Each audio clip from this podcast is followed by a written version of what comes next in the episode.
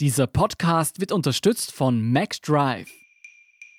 Ich bin Jolt Wilhelm, das ist Thema des Tages, der Nachrichtenpodcast vom Standard.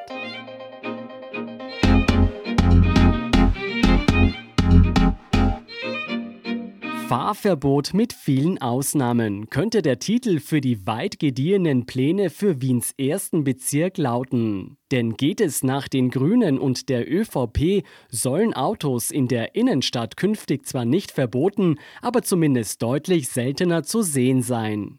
Was Bewohner und Besucher von Wiens Zentrum konkret erwartet und wieso diese türkis-grüne Kooperation in der roten Hauptstadt beachtenswert ist, erklärt David Krutzler vom Standard.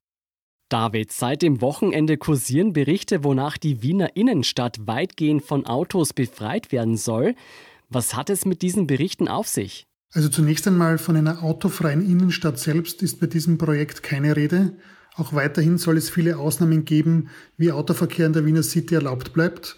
Aber die Gespräche dürften sehr weit gediehen sein. Noch gibt es laut dem Bezirksvorsteher Markus Fiegel Verhandlungen, aber Ende der Woche sollen die Pläne für die neue Verkehrsberuhigung der Innenstadt öffentlich präsentiert werden. Was besagen denn diese Pläne? Was schwebt der grünen Vizebürgermeisterin Hebein und dem ÖVP-Bezirksvorsteher Fiegel vor? Schon vor zwei Jahren hat Bezirkschef Fiegel ein Gesamtverkehrskonzept für den ersten Bezirk angekündigt. Damals wurde die Verkehrskommission im Bezirk mit der Entwicklung beauftragt und schon vor zwei Jahren sprach Fiegel davon, dass die Zufahrtsregelungen in die Innenstadt Teil der Lösung sein könnten, wie er gesagt hat. Und das dürfte jetzt Realität werden. Die Durchfahrt durch den Bezirk soll weitgehend gestoppt werden, also alle Durchfahrtswege gekappt werden. Autofrei wird die Innenstadt selbst aber keinesfalls werden, denn weiterhin sollen viele Gruppen weiterhin in die City einfahren können. Um nur einige Beispiele zu nennen, Anrainer, Fahrzeuge von Firmen in der City, Taxis, Hotelgäste, Pflegepersonal, körperlich gehandicapte Personen, auch öffentliche Verkehrsmittel sollen natürlich weiter verkehren. Und ein sehr wichtiger Punkt, die Zufahrt zu den Parkgaragenplätzen bleibt weiterhin erlaubt. Das hat mir der grüne Clubchef im ersten Bezirk Alexander Hirschenhauser verraten. Also nicht autofrei, sondern eher autoarm, könnte man sagen. Wieso plant man das denn ausgerechnet jetzt? Was spricht denn für diese Verkehrsberuhigung und was bringt das der Stadt Wien? Die Pläne werden jetzt publik, aber wie gesagt, an der Entwicklung des Gesamtverkehrskonzeptes selbst wird schon länger gearbeitet. Abseits davon hat es auch andere große Verkehrsberuhigungsprojekte gegeben, wie etwa die Umgestaltung der Roten Turmstraße vom Stephansplatz zum Schwedenplatz zur Begegnungszone zum Beispiel. Da sind 40 Parkplätze weggefallen. Auch die Herrengasse ist bereits Begegnungszone im ersten. Verkehrsberuhigung geht für Befürworter mit weniger Abgas- und Lärmbelästigung einher. Fußgänger und Radfahrer bekommen mehr Platz. Und natürlich gewinnen auch Immobilien in verkehrsberuhigten Zonen an Attraktivität. Das sind die Pluspunkte. Du hast es schon angeschnitten. Was bedeutet das für Menschen, die in der Innenstadt wohnen oder arbeiten? Das Ziel dieses Konzeptes ist auch, dass Anrainer im ersten Bezirk mehr Parkplätze erhalten, dass sie nicht so lange herumsuchen müssen, um Parkplätze zu suchen und zu finden. Das ist einer der Gründe, wieso man auch dieses Konzept angegangen ist.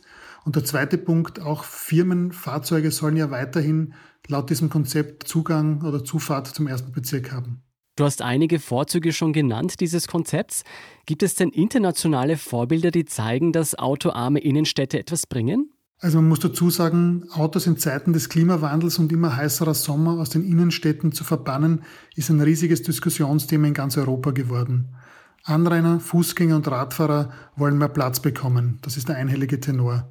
Und diese ist oft dann zu erhalten, wenn man den Autoverkehr etwas wegnimmt. In vielen Städten Italiens gibt es bereits sogenannte Zona Traffico Limitato, wo eben das Einfahren nur mit Sondergenehmigung erlaubt ist. Oslo hat seine Innenstadt weitgehend autofrei gemacht.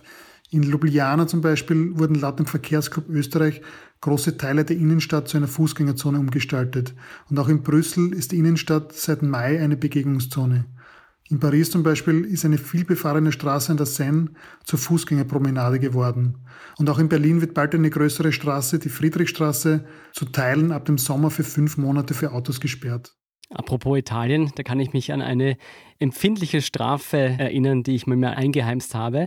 Sag mal, wie konkret sind denn diese Pläne? Wie bald dürfen diese Maßnahmen umgesetzt werden? Die Grünen wollen am liebsten schon im Juli mit einer Art Probebetrieb dieser Einfahrtsbeschränkungen in der Innenstadt starten. ÖVP-Bezirkschef Fiegel will dem Vernehmen nach aber noch etwas zuwarten, um ein ausgereiftes Konzept zu haben, vielleicht auch erst nach der Wienwahl im Oktober. Die Ringstraße selbst dürfte von den Verkehrsberuhigungsmaßnahmen aber nicht berührt werden, also dort ist Autoverkehr weiter möglich für alle. Spannend ist ja, dass sich die ÖVP bisher meist gegen Einschränkungen für Autofahrer eingesetzt hat. Jetzt arbeitet man mit den Grünen zusammen. Hat sich die ÖVP da rein von den ökonomischen und ökologischen Argumenten überzeugen lassen oder steckt hinter dieser Zusammenarbeit auch politisches Kalkül? ÖVP-Bezirkschef Fiegel ist primär für seine Wähler im ersten Bezirk verantwortlich. Das muss man einmal ganz vorausschicken.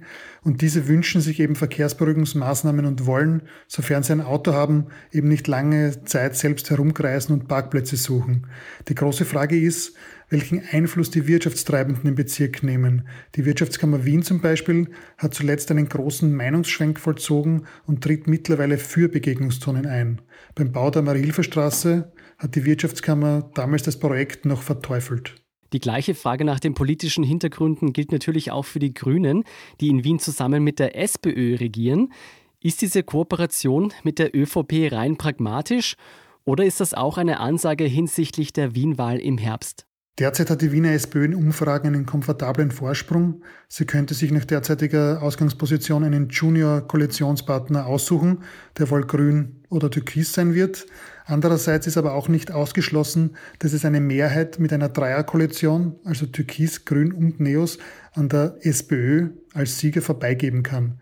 Die Kooperation im ersten Bezirk dürfte aber abseits dieser ganzen Überlegungen sein und tatsächlich der Pragmatik geschuldet sein. Jetzt, egal wie die Wienwahl im Herbst ausgehen wird, gib uns abschließend noch einen Ausblick. Welche großen Baustellen zur Verkehrsberuhigung in Wien stehen für die Zukunft noch an? Also erst im letzten November ist die Rotenturmstraße oder die Otto-Bauer-Gasse als Begegnungszone eröffnet worden und weitere Begegnungszonen in Wien sind bereits geplant. Also zum Beispiel in der Neubaugasse, im Siebten oder in der Zollergasse. Und bei den Fußgängerzonen wird bald die 100er-Marke geknackt. Also es gibt bald 100 Fußgängerzonen in Wien. Und beim Gürtel, also beim Westbahnhof, soll ein temporärer Swimmingpool unter anderem entstehen im Sommer für einen Monat.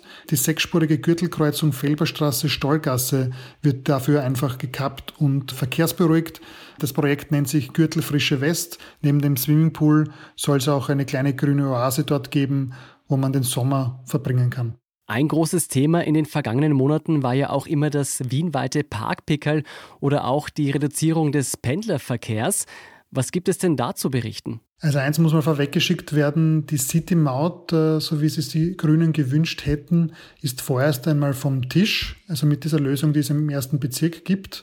Beim Parkpickel oder beim wienweiten Parkpickel sieht es derzeit so aus, also man wollte zwar bis April eine gemeinsame Lösung präsentieren. Das ist natürlich wegen Corona flach gefallen, auch die Vizebürgermeisterin und Verkehrsstadträtin Birgit Hebein hat gesagt, dass es hier mal vorerst keine Lösung für ein gemeinsames wienweites Parkpickel gibt. Okay, also ich höre heraus, die große Gesamtlösung lässt noch weiter auf sich warten. Würdest du sagen, ist dieser Plan für den ersten Bezirk trotzdem ein großer Wurf? Also wenn man eine Lösung zustande bringt, mit dem alle beteiligten Player leben können, ist das schon ein größerer Wurf. Absolut. Die Frage ist nur, wie das dann umgesetzt wird ob man dann wirklich eine verkehrsberuhigte Situation zusammenbringt, wenn man so viele Ausnahmen schafft. Klingt vor allem nach einer größeren Herausforderung für die Behörden. Absolut. Dann dürfen wir mal gespannt sein, wie sich diese Pläne in der Praxis umsetzen lassen. Vielen Dank, David Krutzler, für diesen Überblick. Vielen Dank, Scholt. Wir sind gleich zurück.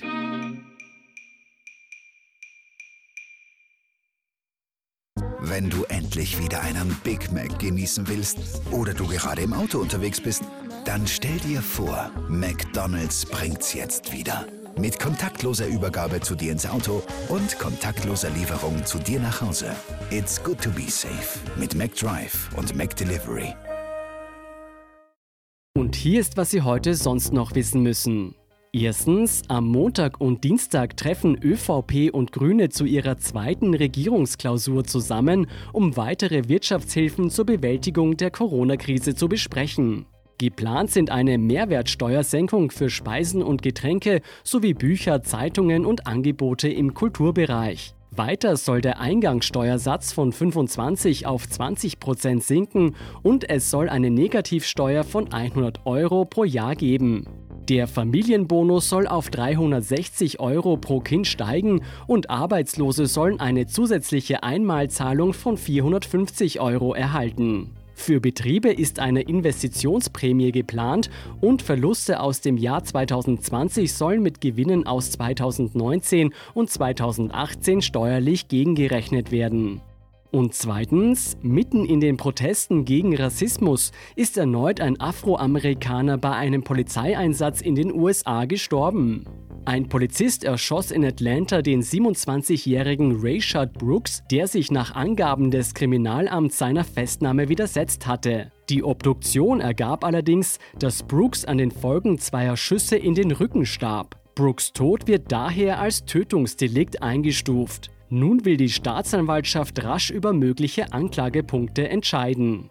Mehr dazu und die aktuellsten Informationen zum weiteren Weltgeschehen liefert Ihnen wie immer der Standard.at um keine Folge von Thema des Tages zu verpassen, abonnieren Sie uns bei Apple Podcasts oder Spotify.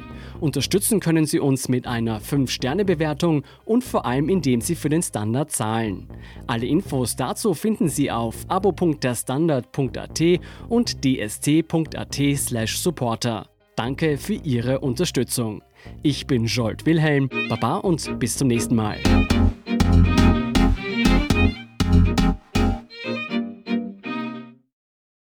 Wenn du endlich wieder einen Big Mac genießen willst oder du gerade im Auto unterwegs bist, dann stell dir vor, McDonald's bringt's jetzt wieder. Mit kontaktloser Übergabe zu dir ins Auto und kontaktloser Lieferung zu dir nach Hause. It's good to be safe mit McDrive und McDelivery.